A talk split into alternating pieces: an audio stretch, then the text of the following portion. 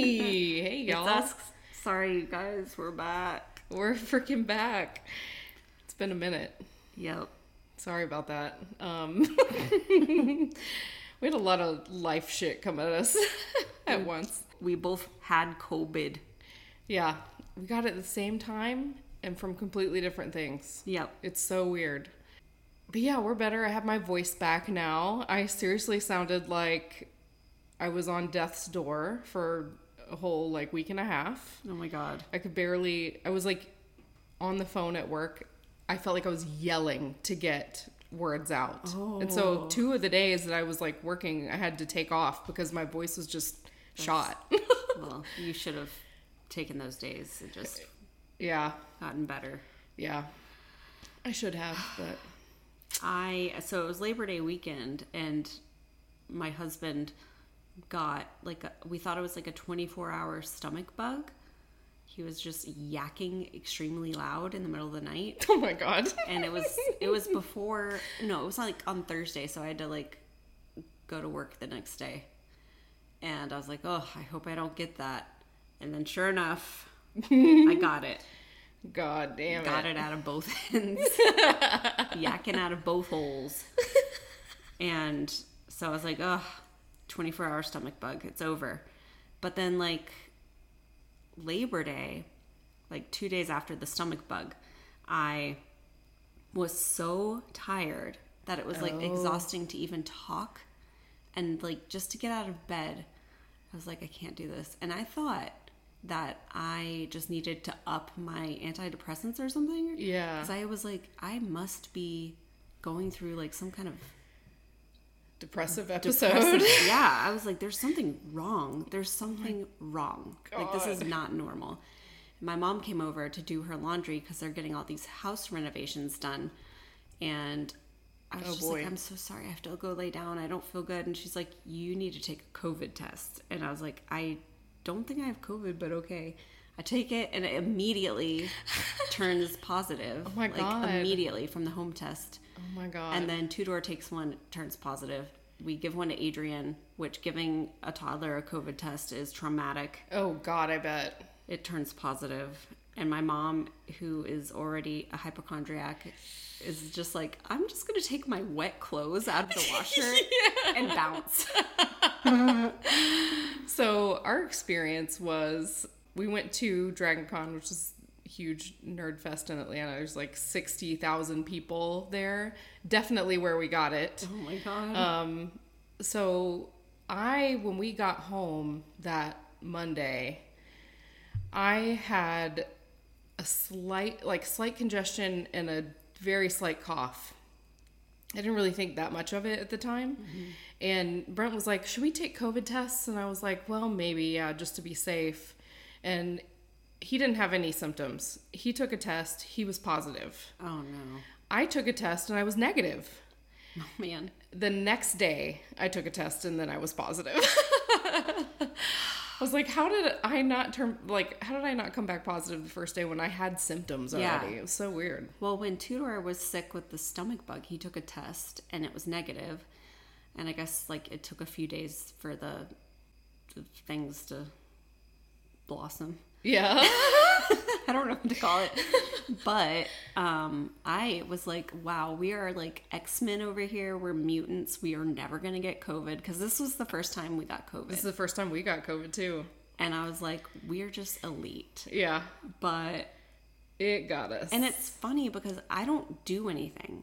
I don't go to Dragon Con, but I think it came from my son's school. Oh, um, yeah, but yeah, it so, was it was not a fun experience. I'm negative now. We're good. Yep, me too. Uh, Mallory, you've been doing some moving. I moved. Also, I was supposed to in move in the midst of COVID. While I had COVID that week, I had taken it off after Dragon Con, so we could move, and I couldn't move my body, much less an entire apartment out of an apartment. There's so, no way. Yeah. So we had to do it last weekend, and oh, that's awful. It was so stressful. I had a panic attack in the middle of it because no. I was like, I cannot do this. I was probably being very dramatic, but I no, just, there's a lot. So much shit. And I was still like coughing my ass off, and it was just, it was the worst. Moving is terrible. Yeah. But to be sick while you're moving, and for it to be fucking hot too. Like, yes. Oh, oh my, my God. God. It's just, and I, I would have an anxiety attack too. It was just mostly me and Brent moving everything. So Aww. It was like just us. And my mom came over and helped a little bit. She has a bad back, so she couldn't do, do any of the heavy stuff. But Brent and I got the heavy stuff to the house. Um, he had to call a friend to get a couple of like really heavy stuff up the stairs. Aww. But we did it. Wow. We're in there. It's not unpacked yet, but but um speaking of the new house, we're pretty sure it's haunted. Oh my God. I so I was just on vacation, and I got texts from Mallory like, pretty sure our house is haunted, and wow, I just bit my lip and sounded weird. Um she's like, pretty sure the house is haunted. Yeah. And the shit she sent me made like sent shivers down my spine. Yeah, so the first night we spent the night there, we heard cabinets slamming in my bathroom. Brushed it off as it being the cats or something, but something tells me it wasn't the cats, because they were like hiding the entire time because they were in a new environment, and they just like would not come out. Mm-hmm. So I feel like it couldn't have been the cats. But also, you said they can't get into a door unless it's like, oh, like if they're on the right side of it. Yeah. Mm-hmm. They can open doors if they're, like, not latched. Yeah. By, like, jumping up on them and pushing. Mm-hmm. But they can't, like, open, open a, a door. Yeah. And then my brother, who is our roommate, he said that he had heard... Or, no, he he thought... This is the second night. He thought he was being too loud playing a game in his room. And he thought that one of us had come to his door and knocked on it, like, to tell him to... Oh, my God. Shut up, and both of us were asleep, and neither of us knocked on his door. Ew. Yeah. And then I have video footage of this. Oh my God. Um, my brother took out the trash, and he was pulling the cans out of the garage, and the front porch light flickered, but it wasn't just like a flicker. It, it was like... Yeah.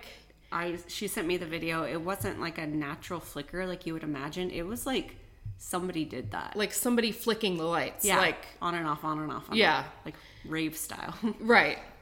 And he came immediately back in and asked my boyfriend, because he thought I was fucking with him, because we had just been talking about how the house was haunted like literally two seconds before.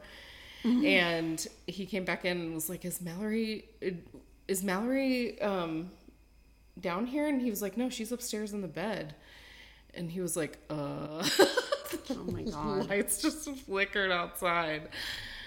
I thought she was fucking with me. And in so. The video you can see he's just kind of like, what is yeah. happening? Yeah. Poor Houston. I know. Scary. But nothing else has happened since that night, so I'm not sure. My coworker told me to go get sage and oh, yeah. selenite or whatever you call it. To I put don't know your, what that is, but... It's like a crystal you put in your windows. Oh, and to top it all off, yeah. Mercury in retrograde. Oh, exactly. Yeah, that's why all this shit is happening. That's the only reason this is all happening. Because Mercury. Like, literally everything is the most annoying it could possibly be. Mm-hmm. Everything. So, anyway... But, I mean, oh my God. Our problems are very small compared to the world. That's true. And we know that. We have to um, remember that. We just got back from the beach. Um, I'm going to bitch about something stupid. I, do you know, like, those sunscreen sticks that you can, like, put on your face? Like the, um, what is it? Sunbum? Mm-hmm, yeah. They smell so good. They like smell banana. So good. I swiped that bitch on my face. And I got a sunburn around all the swipes. Do you I, see it? That, no, I can kind of tell. Actually, yes, I can tell. It looks so stupid. Oh, my God. Oh, my God, it dude. It looks so stupid. I, that happened to me before, though, when I got like one of those. It's like a stripe across my head. Yeah. And then it's I really not. I didn't notice oh it until you God. pointed it out. So, but yeah, we were we were at the beach. Uh, my family and we went with my dad and stepmom, and it was really fun. My son loves the beach. Nothing really to report about that, but I just really hate my son. My sunburn.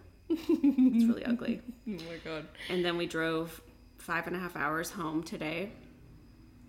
And um, my son is two and a half, so he's like at the peak of his personality coming out or something. And uh, he was running around without pants on, and he had a diaper on. But like we were just like unloading things. I had just gone grocery shopping. I put some groceries in the, in the freezer, and Tudor like opened the freezer to get something out, and he like pulled a diaper out of the freezer. Why was there a diaper in the like freezer? A, like a dirty diaper. Why was there a dirty diaper in the freezer? It was like just pee, but like he was like, why is this in the freezer? And I was like, what the fuck? Oh my God. And I was like, I, I don't know. And we looked at Adrian, and he didn't have a diaper on. He had taken it off and put it in the freezer. Oh my God, that's hilarious. That reminds me of my brother. Um, he moved in a few days before we did, and he set up the internet, and like he did the like self setup thing mm-hmm. where they mail you all the shit. And so he gets the box and he opens it, and then oh, he said a roach like corkscrew flied out of the box. No, ew! There was a roach in the box. Oh. Gross. Roaches yeah. are my yeah. the most disgusting thing in my life. Yeah. Speaking of which, we need pest control bad time because oh no, there's a lot of roaches. Oh no, we've seen like three or four since we've been there. Ew! I killed a roach today when we got home. I it, every time it's just like so disgusting. Um, they need to leave us the fuck alone. I have you been following what's going on in Iran? No, I haven't even looked at the fucking news. I mean, I have, I very rarely look at the news, but um, I saw that there were protests going on in Iran about a woman who was taken by the morality police, I guess. Oh, I saw headlines about this. I didn't um, read it. And she, like, she ended up dying under their kind of like auto warm, what was it? Warm auto beer. warm beer. Yeah.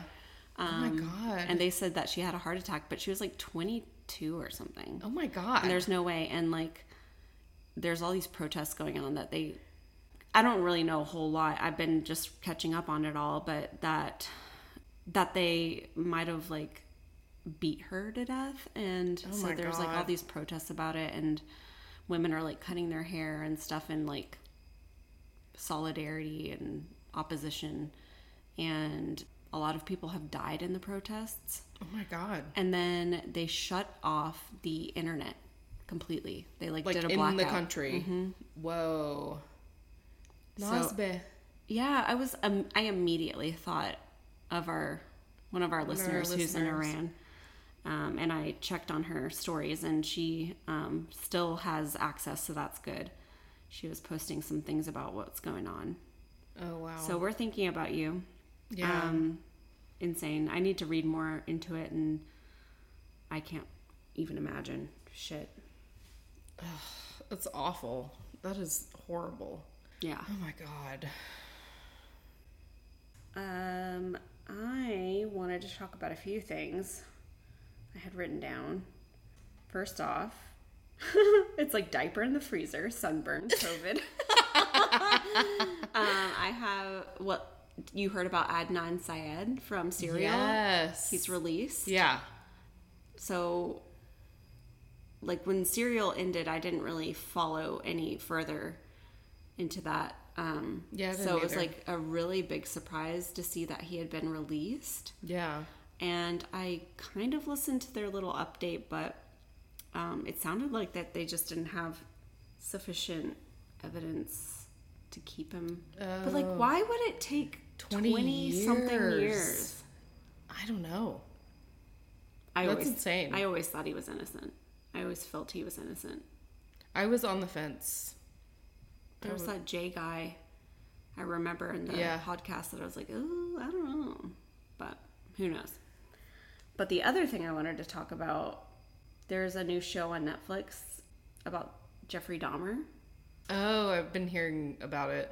Yeah, I've heard that the victims don't like that oh. there's a po- there's a show about it. Oh, really? Um, because it's like reopening the wound, basically, and which yeah. I can understand. I but feel like how, how many freaking Jeffrey Dahmer things have come out? Like a so million. Many, yeah, but hmm.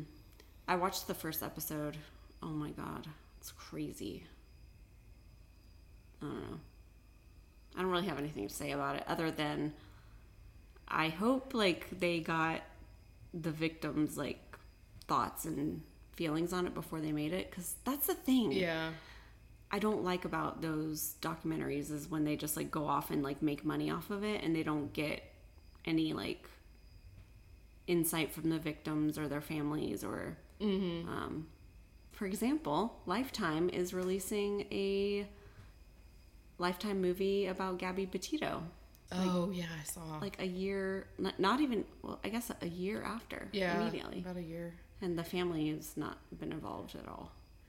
That's oh just nuts, that right? That is crazy, especially since the family hasn't been involved. Yeah, I think the families need to be, it should be a, it should be a law. Yeah. That the families are, like, involved in that. Because you shouldn't make money off of, I don't know, other people's tragedies. Yeah, I agree. Totally. That's all I have to talk about. Okay. This is the first time I've seen Mallory in like a month. Yeah, it's been a minute. Yeah. For sure. Well, would you like to know about tonight's drink? Mm-hmm. It is called the Chipmunk. And as always, we edited the freaking recipe because this time it was because I could not find the ingredient I needed. So it's a half, no, one and a half ounce gin, um, and it's supposed to be three fourths ounce ginger liqueur, and I'm using ginger beer as usual. It's like we're just ginger go-to. Beer sluts. Yeah. And then it calls for three-fourths ounce simple syrup, which we left out because we didn't want it to be too sweet. And then three-fourths ounce lime juice, which we're also going to take that down a notch the next time because it's so basically too we're limey. Just going to have a Moscow Mule. Yeah. We even put them in Moscow Mule cups. So, yeah. That's I the Chipmunk. Need to know why you picked a drink called the Chipmunk. Well, you'll find out, baby. Cool, I can't wait. All right, would you like me to go ahead and jump in? Guys, would you like Mallory to go ahead and jump in? Text three three zero three three zero. We'll be waiting for your response. Yeah. In the meantime, we're going to talk about pottery. For twenty-four whole hours. So pottery started... No. Pottery started as an ancient art. Ooh. All right. They look like a like a couple from church and also maybe like they are. Soccer people. I don't know about soccer people, but they are a couple from church for sure. Hmm. So. Okay. Suzanne and Barry Morphew grew up in the same hometown of Alexandria, Indiana, and met in high school. Indiana. I we always, always Indiana. Indiana. Always Indiana. I didn't even mention the Delphi thing. Oh, did you want to mention the Delphi thing? I don't know about it. You should tell me. Okay. All right. Okay. Pause. Pause. um, yes. So I just heard about this today, but um, I was noticing the Murder Sheet uh, Facebook group going off on something. And so I listened to their most recent episode, and apparently Keegan Klein has admitted that he was waiting outside in a red Jeep while the murders were being committed. And that's all. That's all. What? So, he's involved. And who knows oh if he's telling God. the truth, you know? Yeah.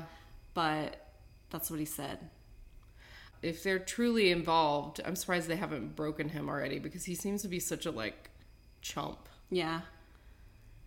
I don't know, but they must be really trying to, like, dot their I's, cross their T's to not fuck up so they can just, like, nail whoever did this. Yeah. Yeah. God. Anyway, that's it. Oh, my that's God. All I know. But I, I thought that was crazy.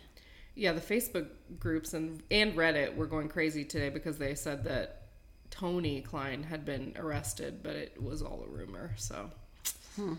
Unless it comes out later that they did actually, and they're just keeping it under wraps. By but the time we edit and post this episode, there, there will there's be gonna more be, stuff. Yeah, I know. That's it. Always happens. Always. Well, I really hope something else comes up quickly because I think the families deserve to know what the fuck happened. Seriously, it's been years it's, now. Yeah, it's been like what four years. Mm-hmm. Yep. We're talking about the Delphi case, by the way. Sorry. Yeah, Abby and Libby Ep- episode. I don't know what um, episode that was number episode, it was. I'll tell you. We talked about um, Abby and Libby on episode ten. Okay, yeah. God, and speaking of another thing, sorry. Yeah. I, I don't have my thoughts together. I'm Lori and Chad Daybell. They um they released that show. The Oh, did you watch it? I did. Sins of My Mother. It was three episodes. It was really good. Like, it was well done.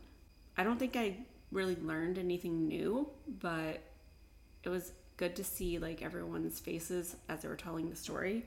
Also, um, Colby was the main guy in it, and he's been arrested now. But he was ended. He ended up being, like, let go without being charged. I guess. Oh, he did. Oh, I, think I didn't his know wife that. And him were having some kind of problem. Oh, I'm not really clear on it, but anyway, he's like the. the focus of the, the story. Like, most of the story is coming from him, but they also interview the brother and family and the uh, Lori's mother and oh, sister. Wow. And so I'm gonna have to watch that. Yeah, everyone watch it. Okay, anyway, right. Sorry. So anyways, so they grew up in the same hometown, met in high school. Suzanne was popular and well liked. She competed for homecoming queen. I don't think she got it. Sorry, Suzanne. Oh. But Barry was also a star baseball player who was actually drafted by the Toronto Blue Jays. But unfortunately, an injury ended his dreams of a major league career. Oh. So. That sucks. Yep. So they began dating after Barry graduated from high school. And they both actually went to Purdue University. And then they got married in nineteen ninety-four. Barry started a landscaping business, and then Suzanne was a middle school teacher before she left the job to raise their two daughters, Mallory and Macy. Oh. According to friends, the Morphews moved from Indiana to a home just outside of Salida. I don't know if I'm saying that correct. Salida or Salida, Colorado, to be closer to their older daughter, Mallory, who is attending college nearby. But there were also rumors that the move was an attempt at a fresh start for Suzanne and Barry's troubled marriage. Mm-hmm. They look like a really cute family. They do. They're all kind of, like, picture perfect. Mm-hmm. The move did not appear to improve their relationship. It was a tough time, says Suzanne's sister Melinda. Melinda got a text from Suzanne on May eighth, twenty twenty, that Melinda describes as, quote, very lengthy, very powerful, and very revealing. The text read in part, quote, he's also been abusive emotionally and physically, and, quote, I feel more angry now, anger at what I've allowed. Melinda says Barry was very dominant in the relationship and that Suzanne was a very passive, gentle soul. She adds that Barry had a great tendency to overpower and intimidate people to get what he wanted. However, according to Barry, on May ninth, twenty twenty, he was very happy because though there had been some marital tension, there was none on that day. They had a nice dinner and even made love. They fell asleep, and Barry says Suzanne was still asleep the next morning when he left for work. So... At five a.m. on May tenth, twenty twenty, this is actually Mother's Day that year. Oh my God, I remember that exact day because it was my first Mother's Day. Oh yeah. Yeah. Oh my God. So this happened that exact day. That's yes. crazy. I can remember everything. That is so crazy. Oh my God. So Barry left the home to drive to a job site one hundred fifty miles away in Broomfield, Colorado. And Suzanne and Barry's daughters were actually away on a camping trip and making their way home. And they texted their mom wishing her a happy Mother's Day. Time passed, though, and neither of the girls heard back from their mom. And Barry's at work, and he tries to text her as well and gets no reply. Just as a side note, I feel really bad for her because both her daughters and her husband were away yes, on Mother's Day. Yes, I was just Day. about to say, like, what do you expect? You're not here for Mother's Day. Yeah, and she ha- literally had no other plans, so oh. she was just, like, doing whatever she yeah, wanted. Not to make them feel bad, but, like, yeah. That's sad. Yeah. I mean, I probably wouldn't answer either if I was hurt by that. yeah, yeah, yeah. Aw. So Mallory informs her dad that they're unable to reach Suzanne, and Barry eventually speaks to one of their neighbors and asks them to check on Suzanne to see if her car or mountain bike is at the house, because she was a mountain biker. Um, the car was at the house, but no Suzanne and no bike. When they find no sign of her or her bike, Barry asks the neighbors to call the police. I'm not sure why he asked them to call the police, but... Yeah, and also, like, if she's a mountain biker, maybe she went on a ride somewhere where there's no service. Like, yeah, why would you and they're in the, the middle of nowhere, Colorado. Pretty yeah. much. So she was only gone for, what, a few um, hours? I, I don't think they knew what time she left... Um, because Barry was already gone and the girls were not in the house, so nobody was there to mm. say when she had left the house. So yeah. I'm not sure how long she was gone at that point. Okay. But even though Suzanne was a mountain biker, she was still relatively new at mountain biking, so it was still natural to worry that something had gone wrong, yeah. you know, while she was biking. Like, maybe she was hurt or something. Maybe I don't know. She didn't go alone. Yeah. Instead of heading home immediately... Barry drops off a shovel and some other tools, including a shovel for his coworkers at a hotel where he had booked rooms for them and himself. He tells his coworkers that there has been a family emergency and arranges for one of the workers to take his hotel room. When the employee that took Barry's room was interviewed, he told investigators that the room Barry gave him had a strong smell of chlorine or bleach. Wait, what? So the room that Barry had been in smelled like chlorine or bleach. He gave it to another employee, and he was, like, going to go home for a family emergency. Yeah, yeah. Oh. Yeah. But a hotel staff member that was interviewed later said that the smell was there before Barry ever checked in because the room is directly above an indoor pool. Okay. So that was explained. Barry begins driving home a few minutes past six p.m. On the way, Barry speaks to sheriff's deputies who inform him that they found Suzanne's bike. He arrives at the ravine at around eight forty p.m. and investigators say that when he arrived, he was pretty emotional for a few minutes. By Sunday night, their daughters were back home, but Suzanne was nowhere to be found. So the photo I have up here is taken from police body cam footage, and it shows Suzanne's mountain bike after being discovered by sheriff's deputies on the side of a cliff of a road near the family home on May fifteenth, twenty twenty. It looks like it's been thrown down a hill. Yeah, it does. So how long had she been missing at this point? Like a day? Um, this is still the same day. No, I'm sorry. They found it on the fifteenth. I'm sorry. So this was five days later. Oh, no. Yeah. No clothing, blood, or evidence of a struggle were found near the bike. And Suzanne's helmet was discovered about one mile away off the side of Highway fifty. What? Yeah. A mile away. What the hell? That's so weird. Yeah. Based on where the helmet was found, investigators were suspicious that it had, like, been tossed out a window when somebody was, like, driving down yeah. the road or something. Yeah, because how else? Yeah. Oh, no, that's not good. No, it's not good. Ooh. Her sunglasses and hydration backpack were found inside her car, leading investigators to think the scene may have been staged and that Suzanne never really went for a bike ride that Mother's Day morning. They also found her sunglasses and wallet in her car. Her cell phone, however, was missing. So local and state authorities, along with the F B I, C B I, and civilian volunteers, conducted a large search effort across vast and rugged terrain. For hours, nearly ninety investigators searched a two point five mile area near County Road two twenty-five and Highway fifty to search for clues into Suzanne's disappearance. The day the bike was found, Barry um, actually put up a one hundred thousand dollars reward. Oh, wow. And a family friend put up another one hundred thousand dollars reward. That's amazing. Equaling two hundred thousand dollars. Yeah. For the information leading to her safe return. Okay. Yeah. That's great. Yeah. The Chaffee County Sheriff's Office asked residents to preserve the video footage from May eighth to May twelfth.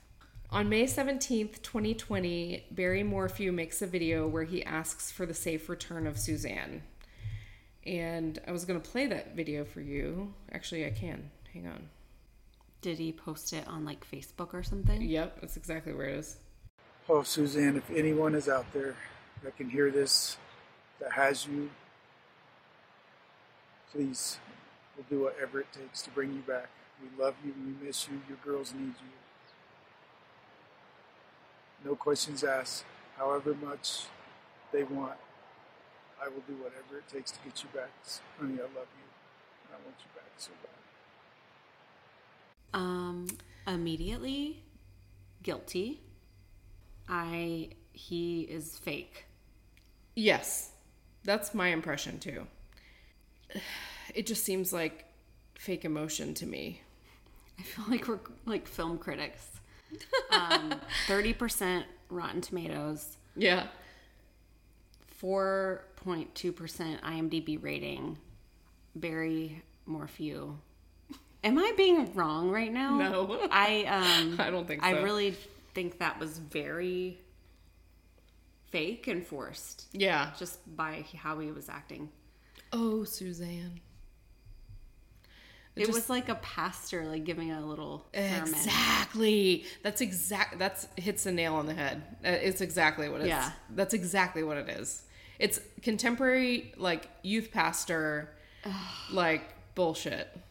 Anyway, I, I hate don't know. to judge people's like responses on things because we all know like sometimes people react to diff- things differently. But if we're gonna ju- just talk about our opinions here, yeah, gotta say, I, I don't, mean, I don't buy it. I play it for a reason for to get your reaction. So right, don't come for me, bitches.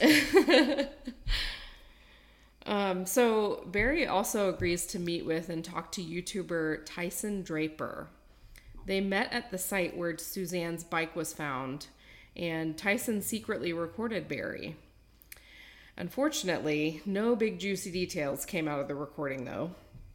And Barry basically just tells Tyson that he thinks a mountain lion could have killed her because someone had seen one in, recently in the area. Well, I'm pretty sure a mountain lion isn't, like, going after a person. Plus... They could. The mountain lion couldn't have dragged her away that far. Mm-hmm. Like she, they would have found her mauled very quickly. I feel like. Yeah. I don't know. Maybe I'm also if not her helmet lion. was found like a mile away from her bike, wouldn't there be like blood or something on it? Yeah. Or... Yeah. Yeah. I don't know. Yeah. On May nineteenth, twenty twenty, so nine days later, the Morphews' home was cordoned off as authorities searched the area around the house. And they actually searched inside the house as well. Because during the investigation of the home, investigators found a spy pen in a walk-in closet in the what? Morphews' master bedroom. Excuse me? What? It's a spy What's a spy pen. What's a spy pen? Like so invisible ink? It secretly records... Where do you buy a spy pen? I want one. I don't know. I don't know where you buy wow. it. But but Suzanne bought it because... Oh, Suzanne bought it. Okay. Suzanne bought it because she was trying to catch Barry in an affair. So she gave him the pen? She didn't...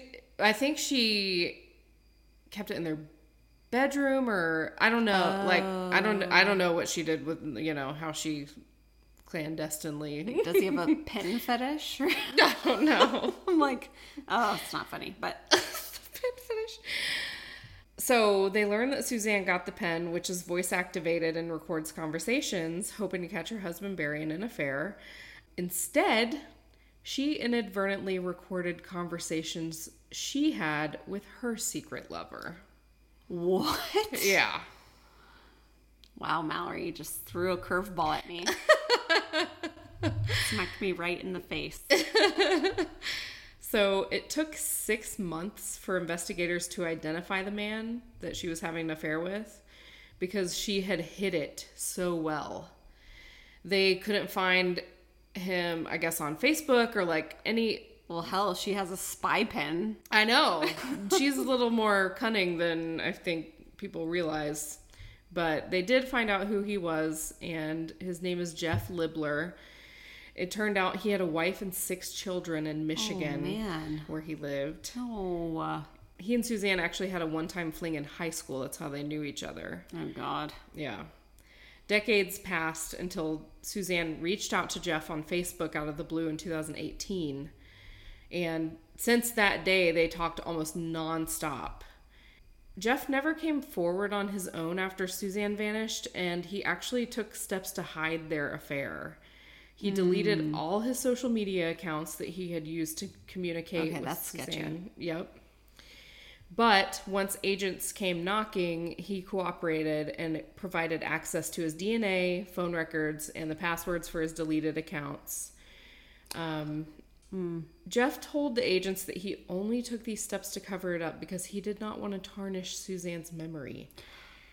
Whatever that means. Well, I immediately started thinking, like, maybe he did that because she would probably be in the news and he didn't want it to come back to him somehow in his marriage. Yes, that was the other thing. He was worried he was going to lose his family or Which his job. Which makes sense. Yeah. But yeah. Also fucked up, you know. It is, yes. I get it, but it also, there's someone missing. Mm-hmm. So, yeah. Come on. And then, you know, he was worried that he would be considered a suspect, too. But, d- dude, don't delete stuff and then be like, yeah, oh, you're going to think I'm a suspect? Yeah, you're going to really look Just like a suspect. Come forward. Like, this is what, like, help. Yes. That's how you can clear yourself. If you care about this person. Yeah. Absolutely. So by looking through the couple's iCloud accounts and phone records, agents were able to piece together their relationship, including the times they met in person. They found that Suzanne and Jeff had gone on many vacations together to different states. Like, they were in Colorado, but they went from like they went to like Louisiana and Florida. And investigators also discovered that they sent intimate photos Ooh. to each other, talked of getting married, and even mentioned leaving the United States to move to Ecuador. Oh. Spicy. Okay.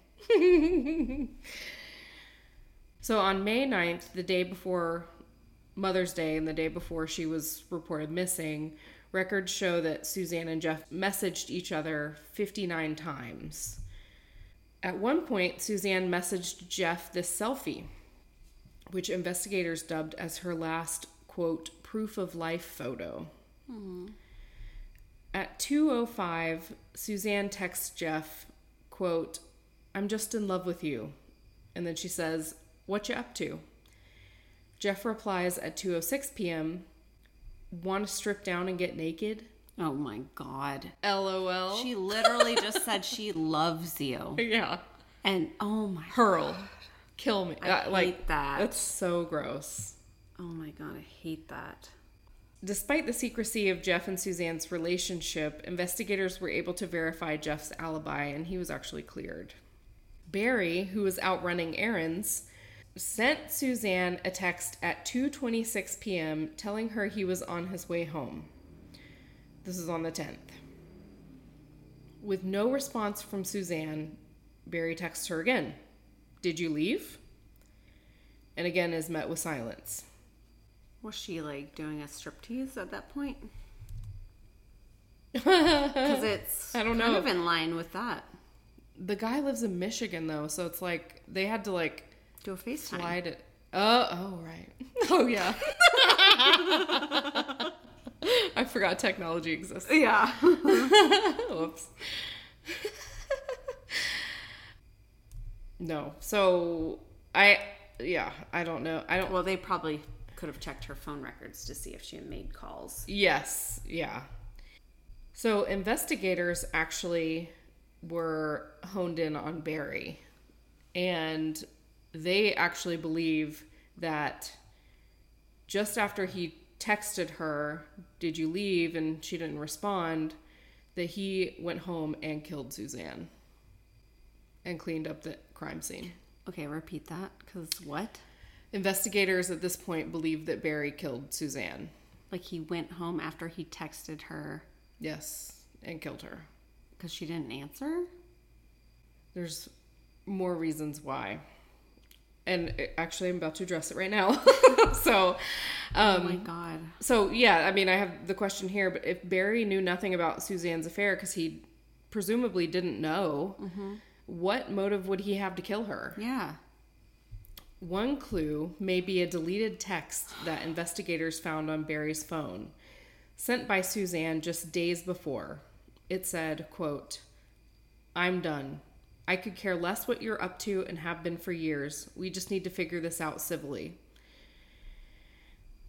Oh, my God. So this led investigators to become suspicious that Barry would have reacted negatively to this message from Suzanne. Um, yeah, why would you delete that message?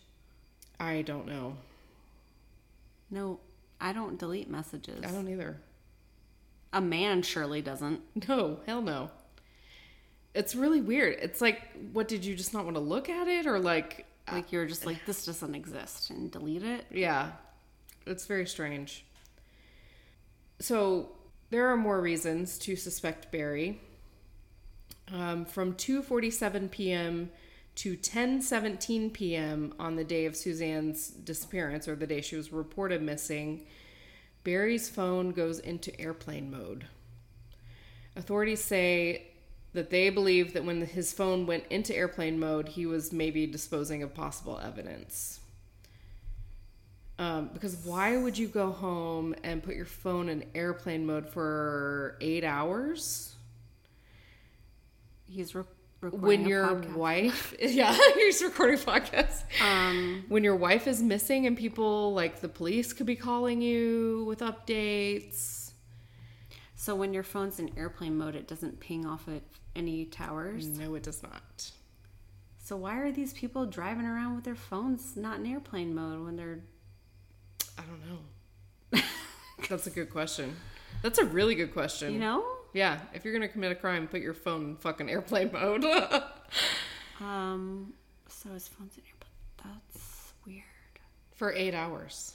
That's weird. I never put my phone in airplane mode unless I'm out of the country or we're, we're recording this podcast, just because it can make some sounds. Yeah. But, okay, yeah. I don't even put my phone in airplane mode on planes because I'm... Whoa, you're a rebel. I am a rebel without a cause. Damn. But yeah, that's really weird. It's really weird. So he wasn't flying back from Colorado to Indiana during that time? No, they they lived in Colorado at this point. Oh. They moved from Indiana to Colorado. Okay, sorry, yeah. I missed that. No worries. No worries, man. No worries. It was right in the beginning, and we interrupted it with more case updates. So. Sorry, I'm, yeah. It's all good. So the photo that I have up now for Ashley, it shows a dark vertical crack along the doorframe of the Morphew's master bedroom. Mm. How does a crack like that happen? That's weird. Isn't that strange? It is literally... It's on the frame. It's right? on the frame. It's where the latch is. It's not on the a door. Hinge. It's actually on the frame. And oh, is it a hinge? Or is it a hinge? I guess or I assumed it, that was the thing door? that the... Oh, it might be a pocket door. I thought this was the like the thickness of the door, and this was the hinge. And that was the crack? That's um, like what I'm seeing, but I don't know. Either way, it's a vertical crack yeah. going up either the frame or the door. And it it's pretty big. You'd have it would be off the hinge at that point. Like some I don't know. I don't know how it I don't know how it happened. I don't know how it happened. How does that happen? Um, so investigators showed Barry a photo of the damaged door frame, explaining the prior owners said that it wasn't there when they sold the house to the Morphews. Barry was asked if that was the result of an argument or him being locked out, and he said, "I have no idea what that's from." So investigators actually believe that Barry may have damaged the door as he tried to get Suzanne after shooting her with a tranquilizer gun. Yes, that's right. A tranquilizer gun is what I just said. What? Wait, what? They that they, they just like brought that up like you shot her with a tranquilizer gun. So I'll explain why they thought that, but well, Barry was an avid hunter and he frequently used tranquilizer guns oh, okay. while he was hunting. I never knew people did that. Yeah. I didn't either, but you'll it'll make sense. It'll make sense. So their theory right now is that Barry killed her by shooting her with a tranquilizer gun and may have damaged the door. Well, yeah, because if you were to put a dart in that door, it would like do a vertical crack. A split. Yeah. Yeah. I, yeah. I don't know. Also, cell phone records before his, this was actually on May ninth. So on May ninth, cell phone records appear to show Barry's phone pinging all around the house. Um, when asked about this unusual phone activity, Barry told investigators he was running around the property shooting chipmunks.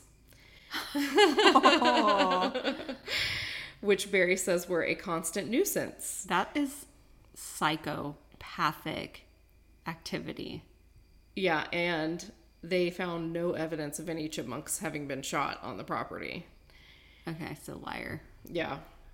So because they were unable to track Barry's movements due to his phone being in airplane mode on May tenth, the day that Suzanne was reported missing, investigators turned to a relatively new investigative technique, which was digital vehicle forensics. Authorities say Barry told them that he went to bed around eight p.m. on the ninth, so the day before, but his truck's computer shows that the truck was put in reverse and backed up about ninety-six feet towards the house around nine thirty. So he wasn't in bed. Oh, wow. Eight. So he lied. Oh, that's creepy. Yeah. And the girls weren't home. It was him and supposedly Suzanne was there. Just backed it up ninety-six feet. To the to house. A, oh. The truck also showed that someone was opening and closing the doors at around three thirty a.m. the next morning. Oh, no, no, no, no. Oh, no, no, no, no. Oh, my God. So he had claimed previously that he was driving towards Broomfield that morning at five a.m. And okay. So they're like, well, why are you getting in your truck at three thirty a.m.? It's just an overachiever? No. I don't think so. Oh, no. Um, there actually is a four-hour window from three forty-nine a.m. to eight ten a.m. where no activity is recorded by the vehicle's computers. So he didn't actually leave at five or whatever. Well, unfortunately, there are some events that the truck's computer does not record, so they can't create like a full chronological picture based solely off of the truck okay. computer. So it doesn't necessarily mean that he wasn't doing anything during that time. But that's insane that your car records all that. I didn't know that. How, how long does it, like, door opens and closes? How long does it stay in your car? Like the they memory? Said it re it overwrites itself. I don't know how long it is, but the like um, expert dude that I was watching on the documentary said that it does overwrite after a certain period of time. Oh my God, that's crazy. Yeah.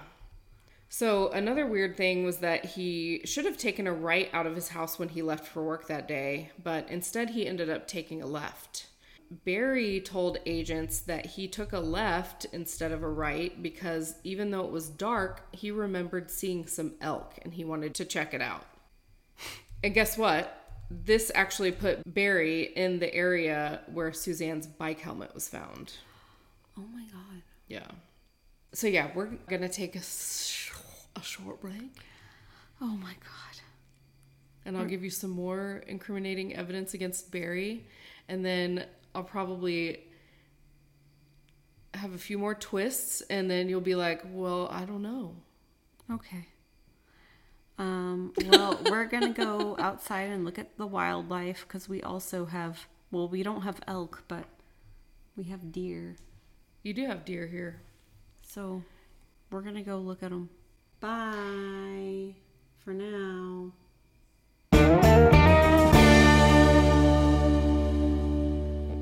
We're back. back. We're back. We're back. We tried to say it at the same time. And it was... I thought she was going to say, welcome back. Oh, whoops. Nope. Welcome back. All right.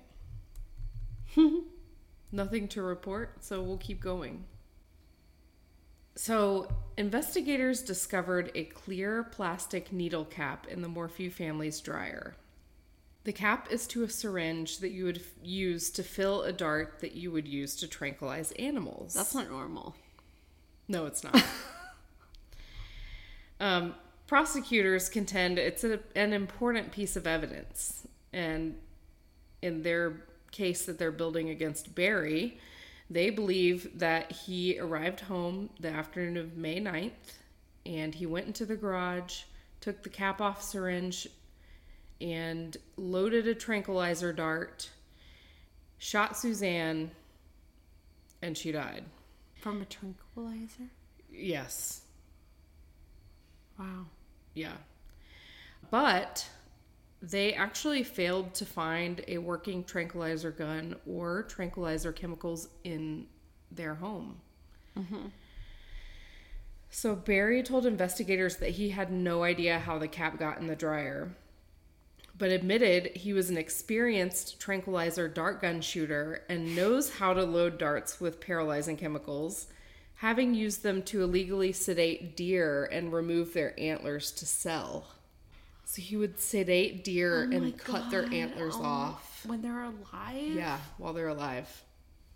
And then they're left without horn. All right, well, like, arrest him now. Seriously. That's disgusting. It's horrifying. If you can do that, what else can you do? It's, it, it, yes. Amen. one hundred percent. Gross. If you have the heart to do that to an animal, fuck What's you. involved in taking their antlers off? You have to, like, cut into their head? I don't know if they would just, like, saw it off. Oh, my God. Above that or what, but I have no clue. I hope it's not more involved than that. So, in fact, when investigators told Barry that a tranquilizer dart had been fired in or around the house and they could not explain it, he responded, "The first thing I thought of when I came here and saw deer in my yard with big horns, I'm like, I'm getting them horns. And I'll tell you exactly what I did. I shoot them. They go to sleep. I cut their horns off. It's totally illegal, but you're going to find tranq darts around my property because I've done that." He uh, just point blank said that to the cops. Okay. He can say that because he's done worse, I feel. Yeah. Maybe. Maybe. Maybe. So experts say that it can take between four and twenty minutes for an animal the size of a deer to drop after being shot with a tranquilizer dart. And animal tranquilizers are dangerous for humans, and they can have adverse effects that can lead to death. So you can be killed by one. I just think about that movie Old School, where Will Ferrell oh. is shot with a tranq gun. Yeah. Trank gun? Trank. a, tra- a trank gun? Tranqu- tranquilizer? Yeah, I got tranks. Trank gun? And he's like, hello. I never saw the movie. Okay. Sorry. Nice. Oh my God. I hate my life. So Barry's defense lawyers counter that this cap means nothing because no one could say how long it had been there. Furthermore, Suzanne's D N A was found on the cap, not Barry's. Hmm. Yeah. So a slew of text messages between Suzanne and a close friend in the months and days leading up to her disappearance reveal the Morphew's marriage remained rocky. These are just a few of the texts showing Suzanne's anguish and concerns about her husband, Barry. In one text, she writes, "I feel no peace when he's here." And I would not feel safe alone with him. And on March twenty-fifth, twenty twenty, so it's a f- couple months before she went missing, but the conversation reads, well, her friend says, he's not going to be rational. Did something happen yesterday that brought this on, or is it just everyday normal stuff that it's building up and wearing you down? Suzanne says, money stuff. It's sketchy. Her friend says, was he planning on going with Mallory, or was that just a snag at getting someone on his side? Suzanne says, I need to ask your opinion on it. He also asked me if I'm talking to anyone about our marriage, like friends. Her friend says, make sure he doesn't see your phone. You keep it with you? Suzanne says, yes. Her friend says, when will he be home? Suzanne says, probably late. Um, and then later, Suzanne texts her friend again and says, ugh, he came home when girls are gone. He won't speak of divorce. Begging for another chance. I'm so torn. But in my heart, I know who he is. Her friend says, isn't that what he always says? How can you keep forgiving him? That was convenient timing, too. Suzanne says, that's what I told him. He threw the seventy by seven at me, always using scripture when it's convenient. And the verse she's referring to in the Bible is Matthew eighteen, twenty-one through twenty-two, which reads, Then Peter came to Jesus and asked, Lord, how many times shall I forgive my brother or sister who sins against me? Up to seven times? Jesus answered, I tell you, not seven times, but seventy-seven times. I've heard that recently. Really? Did we talk about that recently? I don't think so. Oh, I think it was in the the Sins of My Mother oh, documentary. Oh, really? I think they talk about that one. Oh, my God.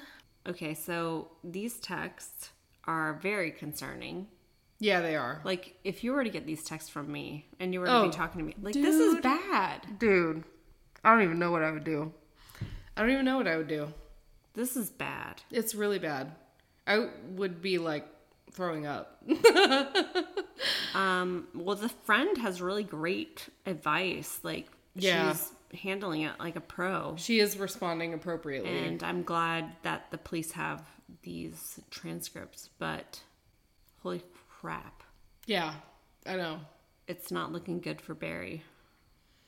Yeah, and guess what? I got some more fun stuff about Barry. At eight ten a.m. on Mother's Day, which is the day she was reported missing, Barry's truck's computers again began recording data. And by then, Barry's cell phone had also come back to life. He had taken it off of airplane mode. So agents were able to track Barry's cell and truck movements and see that he first pulled over at a bus stop in Broomfield, where he threw something away in a garbage can. Then he moves on to a hotel trash can. A what? Ma- a McDonald's trash can. A dumpster in a men's warehouse parking lot. What the fuck? Then back to the hotel and dump stuff in a dumpster there. What the fuck? That's not normal. Five at all. Okay. Places. Arrest this man. Is he arrested? Is he arrested? I'll get to it. Oh my God, that is not normal. Yeah. That is not normal. Nope. Um, investigators were able to see what he was doing from the security tapes at the places he stopped. So they could see, and I read the um, arrest affidavit, and they actually describe him as throwing something in the trash can and then sticking his arm into the trash can and pulling it back out. So, like, what I think of is, like, you throw something away and then you, like, are burying it. You know what oh, I mean? Oh, like pulling other things on top of yes. it. Yes. That's oh. what I thought of. Well, if you're like, if you would throw something away, you would just throw it in and walk away. Exactly. So he's probably... Instead, he was sticking his arm into the trash can after he threw everything Ew. away. Yeah. Oh my God, oh my God, oh my God, oh my God. Yeah. Yeah. So Barry told investigators that he often dropped trash in accessible bins to avoid paying to have it disposed of at a landfill. What does that even mean? What? Why would you throw anything you're going to throw away in a McDonald's trash can? Just do it all in one. Is not going to a landfill. It goes in your garbage can. Like, it's too small to go drive to a landfill to throw away this tiny piece of garbage. So as a homeowner, um, if you have a lot of trash, somet- sometimes they charge you extra to throw away more trash. So maybe you might go to a dumpster to get rid of something for free. Yeah, yeah, yeah. But why would you go to five, five different different places. places? And not all and of them also, were dumpsters. Also, like, put your hand in, double dip in. Yes. That's weird. Yeah. That's not normal. Yeah. Or, you know, Barry, if you want to be just, like, swift, go to the dump. Go to the we, dump. We don't like the dump. We don't think the dump is... Who goes to the dump? Who goes to the dump? But, you know, you could go to the dump. Yeah. You could go to the dump. The dump is there. Dude, even if you were throwing away evidence, you go to the dump. The because dump. Nobody's going to find it there. The, the dump. dump. Oh, my God. So, yeah. That was crazy to me that he did that shit. We don't have to keep this in, but he looks like a raw Florida man with murder nipples. Like, the nipples are so... Ew, they're so gross. They're like kitty cat nipples. They are. They're like animal nipples. But he does look like a raw Florida man. You're right. Okay. We can keep that in there for this.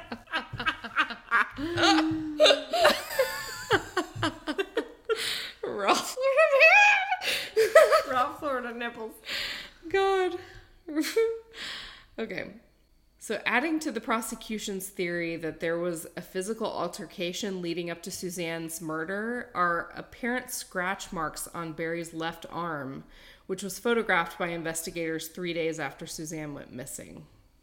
On August eleventh, twenty twenty, so a few months after, Barry spoke over the phone exclusively to news outlet K X R M's Lauren Scharf. Just let it go. Just let it go. Almost shart, but not. During the twenty-five minute conversation, Barry theorized over what may have happened to his wife. He mentioned the possibility of an animal attack. An accident, perhaps, with someone on the road, or even, he said, a run-in with someone who knows her well. But Barry declined an in-person interview and did not want a recording of the call to be aired, so he just spoke to her over the phone. He told Lauren that he has continued to search for Suzanne, the mother of his two daughters, despite the public's apparent perception he isn't doing enough. During the phone interview, Barry said, "My wife and I have been in love since nineteen eighty-eight, and she's the love of my life, and I continue to search for her every day until I find her. I promise, and I promised my girls that." He also spoke about his family's deep-seated faith. "We don't know why God does what he does," Barry told Lauren, "but we have to trust him." Immediate rage. Immediate rage. I have a big frown. God wanted her to go missing. God wanted her to be murdered. God wanted her to be abducted. Whatever happened to her. God wanted me to shoot her with a tranquilizer gun. Yeah. Fuck that shit. And why are you so tan? Because he wants to be a raw Florida man. It's seriously... That's the most accurate description of... that type of body I've ever seen. I mean, I mean, her, look at the creases. It's exactly raw Florida man. I saw lots of raw Florida people. When you were in Florida? Week. Yeah. Yeah. Over the phone, Barry said unfair coverage of his wife's disappearance had painted him in a bad light and convinced him to stay silent. Quote, I am afraid of what is out there, he said. People don't know the truth, so they're going to think what they're going to think. And he said, this is the most devastating thing that has ever happened to me. But I have got to keep my faith and trust in God. And Suzanne trusted the Lord. And if one person got saved from this, she would think it was worth it. I want to open up my butt cheeks and fart on this man's face because I hate it so much. I am enraged. I hate it. Like, I'm enraged. So I don't want to get too personal, but I had a friend who died tragically in a drunk driving mm-hmm. accident. Mm-hmm. And I went to her service at a really popular church. And they made it seem like it was meant for something, like it was meant to be, and it was all like for God and Jesus and all that. I hate that shit so much. Yeah. Like, and that's what he's doing. Yeah. They did the same thing when my dad died. Like, what? Yeah, same thing. It's God's plan. That's all I heard. No. God's, it's God's plan. No. That's not what you need to hear when no. you're grieving. No, it's not. It's absolutely not. It's insane. It's fucked up that that happened. Yeah. God damn it. Why are people so fucking stupid? I don't know. It drives me insane. I didn't know that about your dad. Like, people did that. Yeah. I Even his that. own parents. What the fuck? Yep. I mean, it's what they have to do to cope. I know? think I think so. They have I, to that's cope. why I don't blame them for it at all. They just have to cope. They have to get through it. People have to get through it their own way, I guess. But like, people, if people are hurting, don't put that on them. No, absolutely not. Oh my God. Yeah. Yeah. So. Um, oh fuck. I know. I'm gonna cry. I'm sorry. Don't don't cry. So his quote continues, and he says, we are just a godly, loving, caring family, and this thing is just a tragedy. Mm-hmm. In an earlier interview, Suzanne's family told Fox twenty-one that C B I agents asked Barry to take a polygraph test on two separate occasions, and each time he turned them down. Barry says, I've never been asked to do a polygraph. There is nothing that I am hiding. I have given three thirty hours. What does that mean? Three thirty hours of testimony. Yeah, well, his quote, in essence, says that he's given a crap load of hours of testimony to the F B I and the C B I. He says, I've a- I've answered every question, every single question. During the phone interview with Lauren, Barry did admit an inconsistency in one timeline he provided to investigators. Um, I guess something happened where they asked him about his... So he was involved in construction, and he owned a company. I believe he owned his own company, but he says, it was only because I didn't know the time that I did something, a mechanical thing to my Bobcat. And I think a Bobcat is a piece of... Yeah, it's like a um, const- construction thing. Yeah. Um, I was confused. Ashley's mimicking a bulldozer or whatever the hell that thing is. I'm, be- I'm becoming a bobcat myself. Yeah. He said, I was confused, and I just found out my wife was missing, and I was a little bit not in my right mind when they were asking me these questions, but I did the best I could, and I answered everything. I never once declined any interview.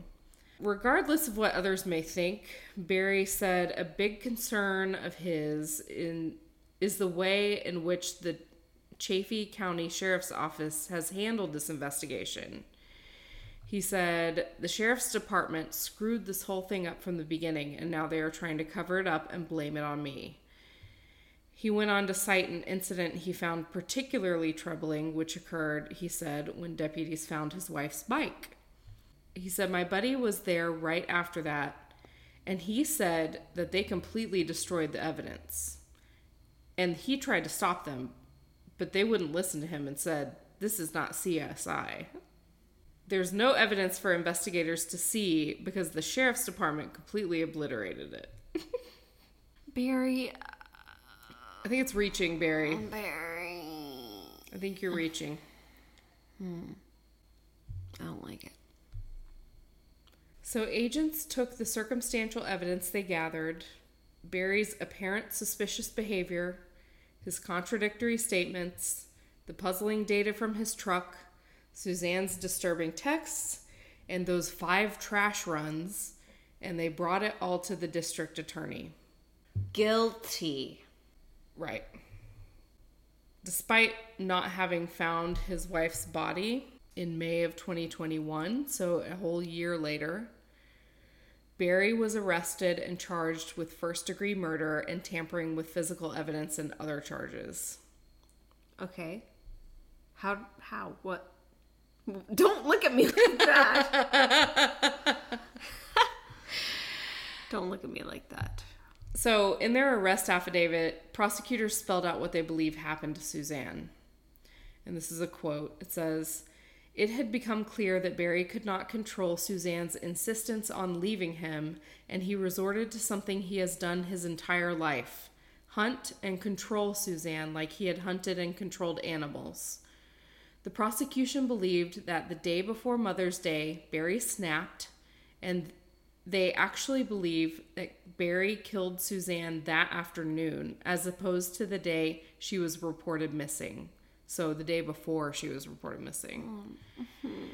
They believed that when Barry backed his truck up to the house at nine thirty p.m. the ninth, the night of the ninth, is when he probably loaded her body into the truck. Barry Morphew pleaded not guilty to all charges, and on September twentieth, twenty twenty-one, he was released from jail on bond, which was five hundred thousand dollars cash only.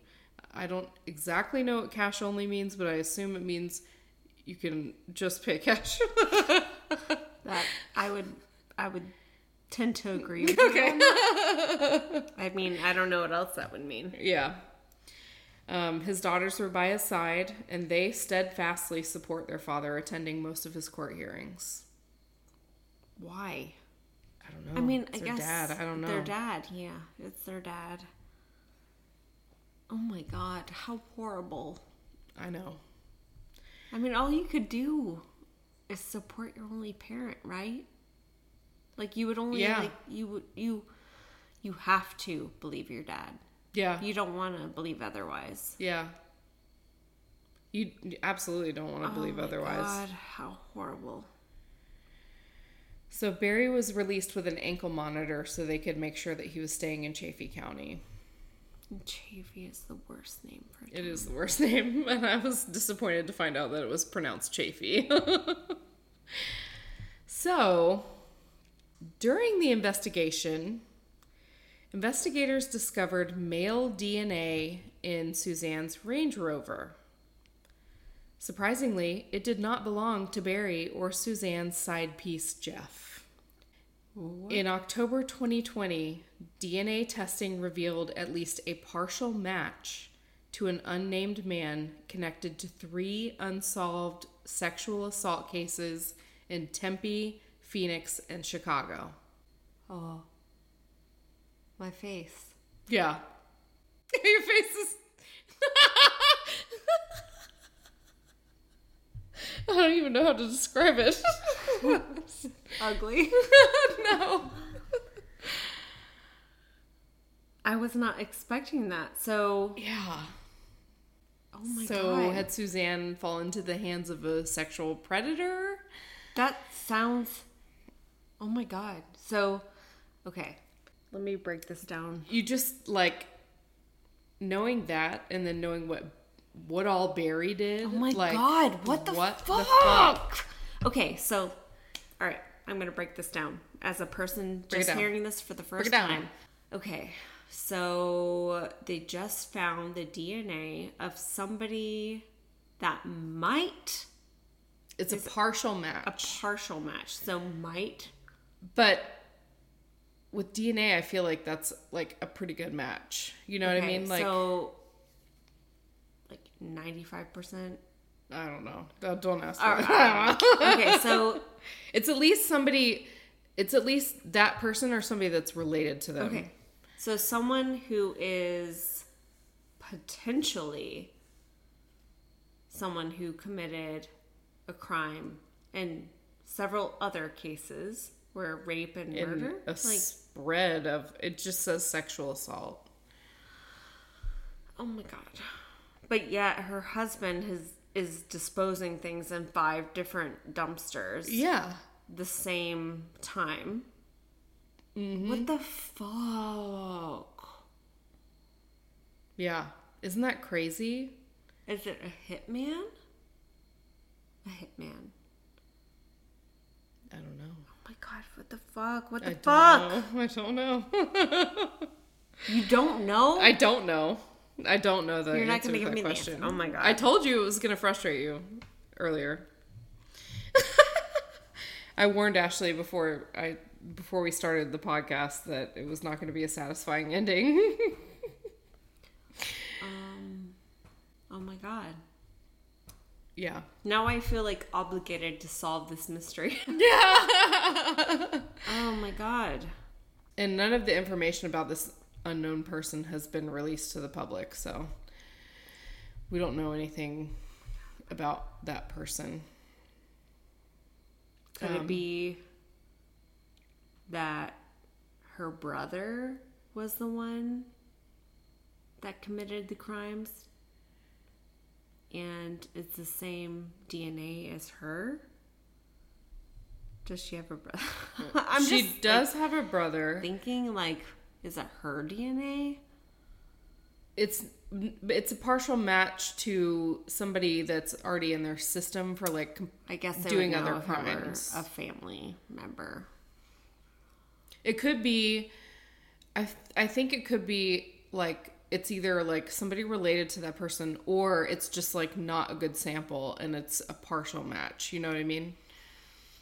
Oh my god, I hate this so much. Yeah. Um, so it still could be that person. So what was the sample of? Was it jizz? Uh, I don't know. It was I it could blood? Not find that out. Yeah, I'm not sure. Oh my god. I'm not sure. You know, I still think it's Barry. He's going to dumpsters. That's not normal. No, it's not. Five places, dude? And she didn't want to be with him. No. This is Yeah. I don't believe this. This is Barry. Yeah. I'm I'm I'm still on Barry's ass. I'm still on Barry's ass. So Barry's legal team intended to file a civil lawsuit claiming that prosecutors withheld more specific exculpatory D N A evidence until after Barry's preliminary hearing in August twenty twenty-one, which was the hearing that decided the case against Barry is strong enough to go to trial. So this D N A evidence didn't come up until later. Hmm. And their his legal team is like, "Nuh-uh. No, you can't do that." No. Mm-mm. So in a series of pre-trial motions, Barry's defense team pressed judges to impose severe sanctions on the prosecution for failing to turn over potentially exculpatory evidence a- ahead of trial. And Judge La- Lama, Lama? It's spelled L A M A. Lama? Lama? Judge Lama? Stop disappearing under the table. Lama? I'm going to say Lama. Sounds a little stupid. Judge Lama imposed damaging sanctions, including barring eleven of their sixteen endorsed expert witnesses, among others, experts in D N A, vehicle data, and a cell phone data analyst, as punishment for violating discovery rules. In all, the court excluded fourteen of the prosecution's expert witnesses. I don't understand the court. You know, the court. It's all because of that D N A. But I have yeah, issues I with the court. Yeah, I have issues with the court too. Can I speak to the court's manager? I need to speak to your manager. So the judge found that the district attorney and her team repeatedly missed deadlines and failed to turn over important information and wrote, quote, "It is clear to this court there is a pattern of discovery violations in this case attributable to the people. Their actions amount to negligent and arguably reckless disregard." And in earlier filings, prosecutors said that the court did not find willful misconduct associated with any discovery violations, noting that the late disclosures were not greatly prejudicial, but rather technical in nature. So they're just kind of pushing back on that. Here's where it gets fun. Oh, no. In a dramatic turn of events, on April nineteenth, twenty twenty-two, this year, Just nine days, just nine days before Barry Morphew was set to stand trial for his wife, Suzanne Morphew's murder, Judge Ramsey Lama granted the D A's motion to dismiss the charges against him. Excuse me? All charges dismissed. Why? Why? Why? They didn't think that, um... I think he's a good Christian man. Yeah. He has a real nice haircut. He put that YouTube video up and where he was asking he for like help. He sounds like a pastor. He um, is a man of God. And he Jesus. is a landscaper. I love landscaping. What the hell? Yeah. So... Nine days before he was set to go to trial. Don't what got, the fuck? Don't gotta go to trial. Does he have some money that he's like... He is rich, so very well could be. He's I, very rich. I'm so mad. Yeah. But the charges were dismissed, quote, without prejudice, meaning that the prosecution can still refile charges in the future. So they... can still refile charges, but right now there are none. But right now, we're just taking a break. Yeah. So Barry, alongside his daughters, walked out of the Fremont County Courthouse a free man after all charges against him were dismissed. I feel um, really bad for the daughters. I feel like they just don't know. Like they. Don't... I, I feel bad for them. I feel like they're like, my dad obviously wouldn't do this, like... Yeah. They don't know. They don't know that your dad probably would do this. Yeah. Yeah. Because they don't know the... Like, no one tells their kids about the problems they're going through. Yeah. If you're in That's a healthy true. family. Yeah. Oh. They're not going to know about their marital issues. So sad. Unless so, I don't know. Maybe they know. I don't know. Yeah. So his trial was actually supposed to start. And, and I actually... wanted to wait to do this case until the trial started, and I didn't look at it for a while, so I didn't even realize that his charges had been dismissed until I started looking into it again recently. Oh my god. But his trial was supposed to begin April of this year. Obviously it didn't happen. It did not happen. A recent development I found out about on Reddit is... that Barry now has a, a hearing scheduled for October that is listed in the same county as the murder trial was to take place and has the same case number as the murder trial. Um, people went wild speculating on Reddit of what this hearing could be about, um, but unfortunately it has been revealed that it is nothing more than Barry requesting to have his seized property returned to him. So... any plans to refile any charges are unknown at this point. This is something that I just wanted to add that was weird. So two days before Mother's Day, when she when Suzanne was reported missing, Suzanne changed her iPhone password and her Facebook password. And later that night, Suzanne's profile began sending out what would total twenty-three Facebook friend requests to people. What the fuck? Isn't that weird? That is so weird. So in the arrest affidavit, it kind of fleshes it out a little bit. So on, it said, this is a quote from the arrest affidavit. On January eighth, twenty twenty, Barry's phone searched the Facebook help page, quote, I can't reset my Facebook password because I can't access the email or phone mobile phone number on my account. And then, quote, twenty males, three of them with the first name Jeff, though Jeff Libler was not on the list, who was Suzanne's mm-hmm. fling, and three females were new friends added to Suzanne's Facebook account between Friday, May eighth at nine oh four p.m. through Saturday, May ninth at six oh one p.m.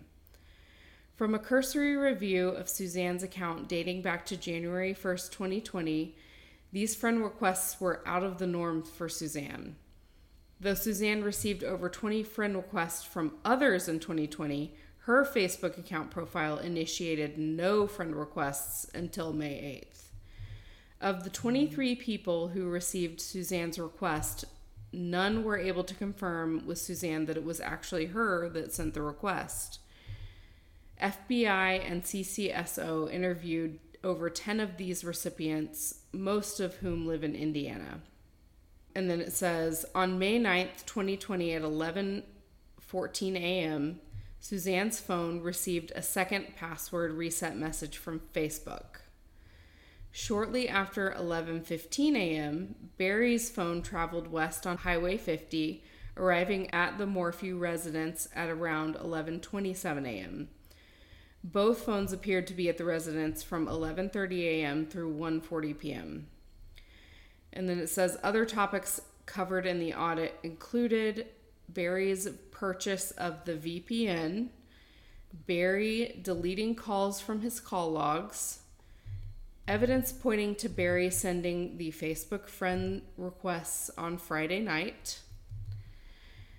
They didn't specify what the evidence was, but Barry's phone functions involving passwords, token sharing and group functions, and the multiple airplane mode functions on Barry's phone. So it could be nothing, but it's just an out-of-the-ordinary behavior for Suzanne to send twenty-three Facebook friend requests in one night. twenty-three Facebook friend requests are not normal. The same time you're resetting your password. Yeah. I... The only person that could possibly do that for you would be someone who has access to your email account or your phone. Yep. Would be Barry for me. Presumably, yeah. So my question to you is, did they test Barry's D N A to see if it was the same as this like random person who had committed all these like sexual crimes? Yes, and he was not a match. God damn it. That's so weird. I know. But, like, my gut says Barry. Like, I know. My gut says he is responsible because she didn't want to be with him anymore. They're having problems. But why would he kill her? Like, divorce is normal. But if he's having an affair. If you're that... Re- we don't know if he had a, an affair, actually. I don't know if he had an affair. She had okay. an affair. I thought he was seeing someone. Um, I think she was suspicious of it. So it very well could be that he was having an affair. But I don't know for sure. Yeah, I don't want to, like, accuse him if he's, like, a grieving husband. But it's really... But why do you go to five places? I, I don't know what the explanation would be for going to five places to, to throw away things. Yeah. And turning insane. Your phone on airplane mode for, for eight hours. Eight hours, dude. That's not normal. No. Did he do that before? Right? Did he do that like a month ago? Yeah. Has he ever done that before? And then his alibi for like going all over the property was shooting chipmunks. That's okay. Oh my God. Dude. Dude. Maybe, maybe, okay. Of course, this is pure speculation. Maybe it was a hitman who has done sexual Yeah. Has oh, had sexual offenses. That's and a good thought. His D N A is in the car. Yeah. Or her. I don't know. You yeah. know? Yeah. Dude, what if Suzanne hired somebody to off him? And that's... And... And they, what? And they offed her instead? No, no, no, no. I'm, what? Dude, I'm so... This drink is affecting me, so I'm thinking very weirdly right now. That's fine. It's it's thinking weirdly is like, you know, sometimes you have to think weirdly. Yeah. I was thinking, what if she hired a hitman to get rid of him, but he got to her first? Oh my God.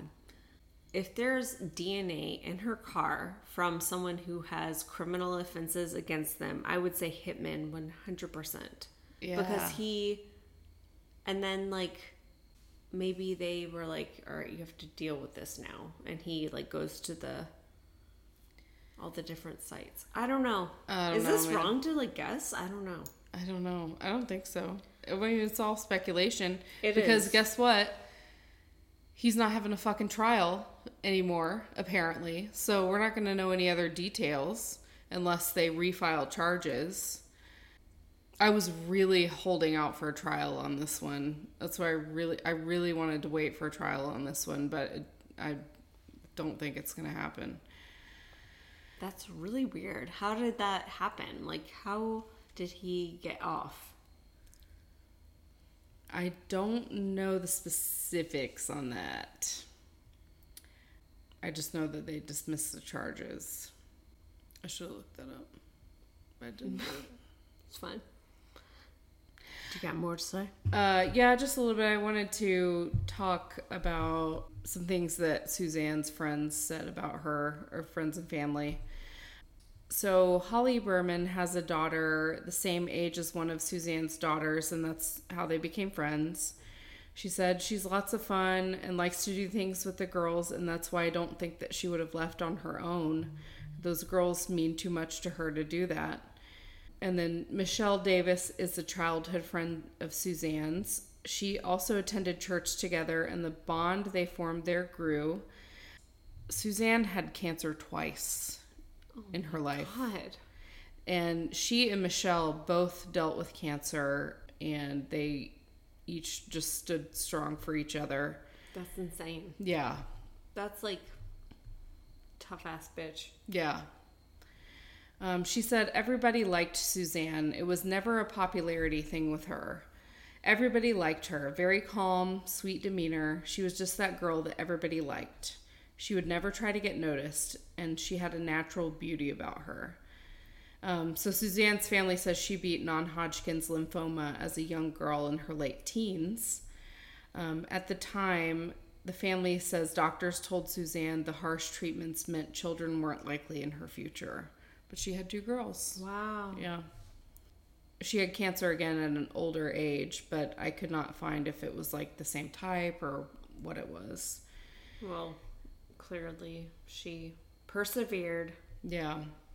Her friend Michelle said she lost her hair back then, talking about the first bout of Suzanne's cancer, because they were friends back then, because I remember getting getting her a wig, and she didn't expect to lose her hair this time, but it just thinned a little bit. I did lose my hair. It wasn't losing the hair that was the hard part. It was others treating you differently. She was praying that she wouldn't lose her hair this time so that Barry and the girls wouldn't see her like that. Mm. I know. And then Suzanne's father, Gene Mormon, spoke with Fox twenty-one's Lauren Scharf about his daughter. And then one of his fondest memories with Suzanne, he said, is dancing with her. Mm. So that's it. So she's still not found. She has not been found. There is nobody now charged with any crime against her. Oh my God. It's such a... Um, you can't just like put people in jail for being sketchy. Yeah. But holy shit. But there's a threshold. Like, there's being sketchy and then there's being sketchy as shit. Yeah. Yeah, but, like, why was he... I don't... Uh, I don't understand why they dismissed the case. Yeah. There's no body. I mean, there are cases that go to trial without a body, but... Okay, I think because... But there's texts? Because there was that D N A evidence and that they... The D N A evidence from the car and... The defense had filed a suit against the prosecution saying that they did not do anything on time and they didn't include this D N A evidence, blah, blah, blah. There was maybe reasonable doubt. I don't know. Could they find some kind of connection to the D N A evidence and Barry? Because that's what I think feels... Well, obviously they... You mean they, like maybe he knows the person? Yeah, like obviously they probably have done that. I'm not like I'm, a fucking genius. I'm not like solving the crime over here. Oh my god. um, I yeah, I'm sure they've looked into connections. But he is so sketchy. It's like red flag after red flag. I mean, she was trying to divorce him. Yeah. He did all this weird stuff the day she went missing. Mm-hmm. He made that weird video where it's obvious that he is not being sincere. It's obvious. Yeah.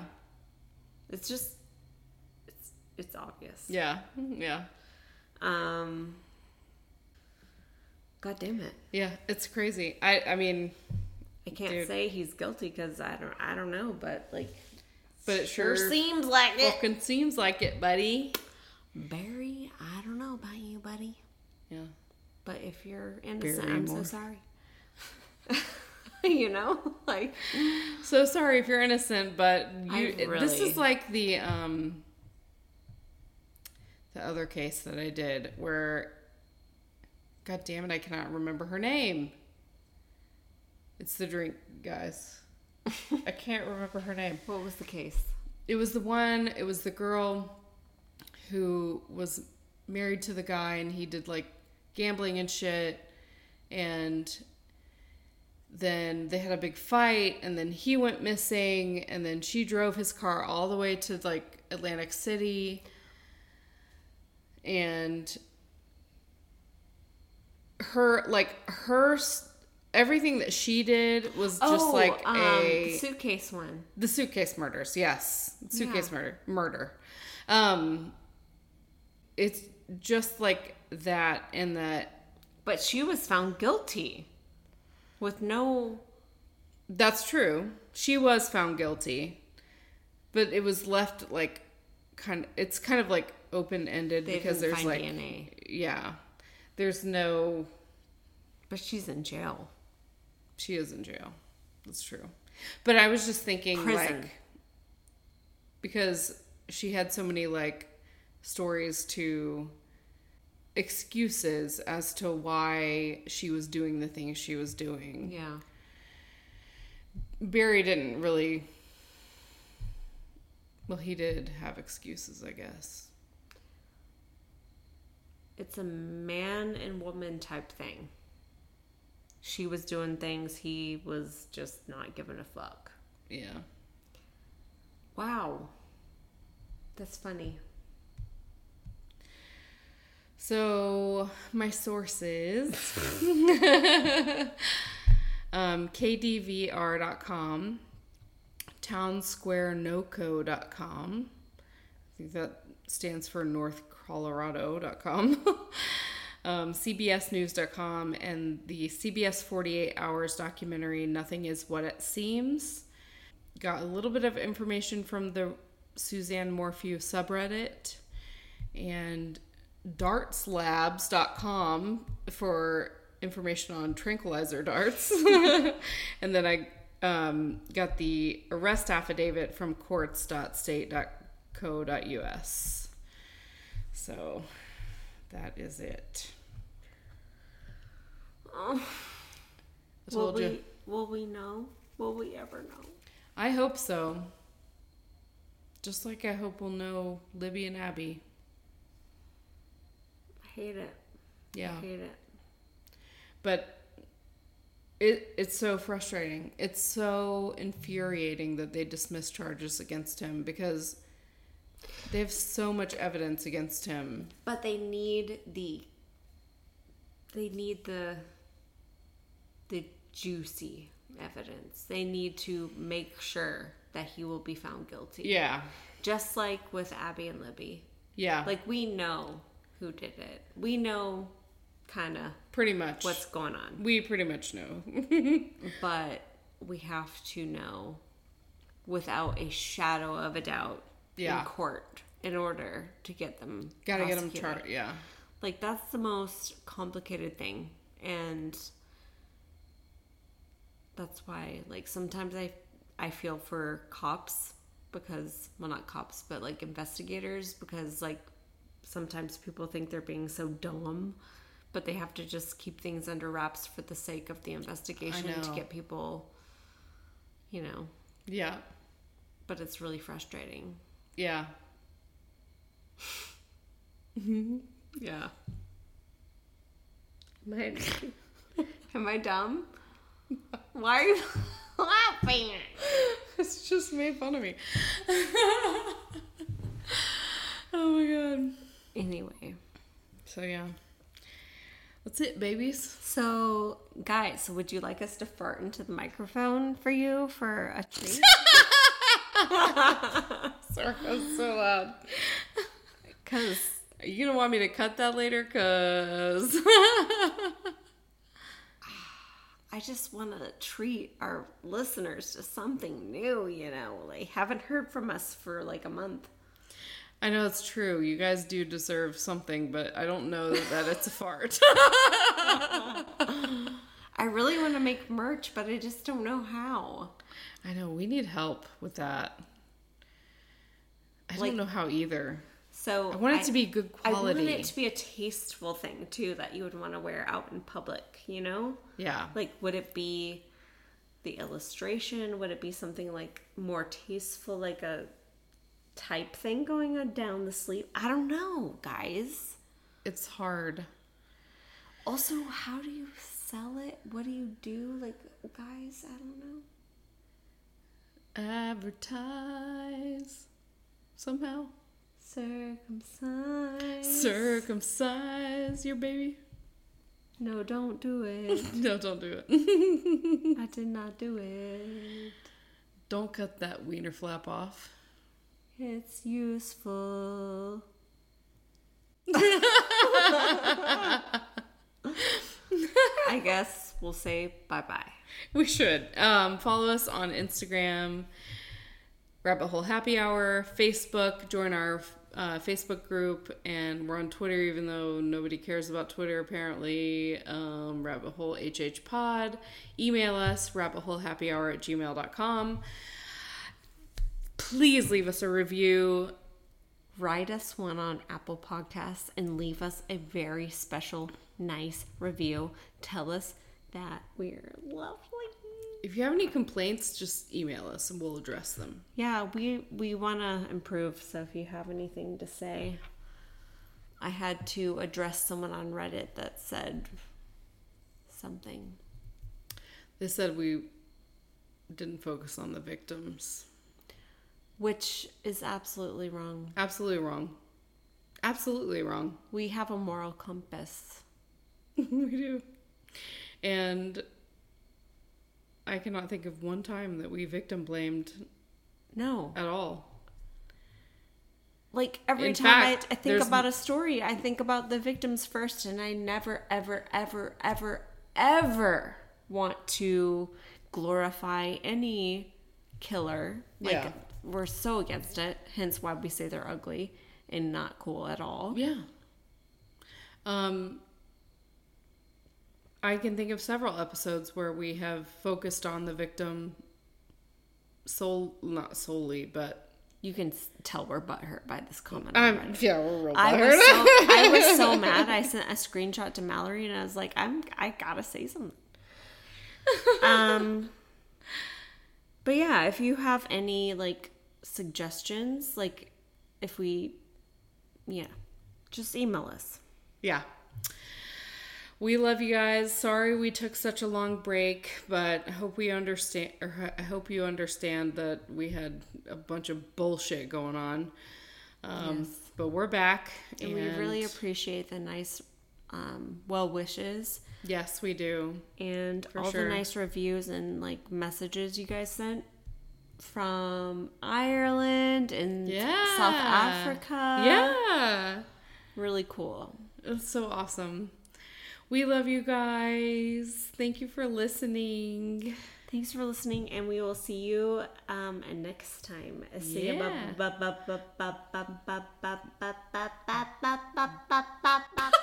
Okay.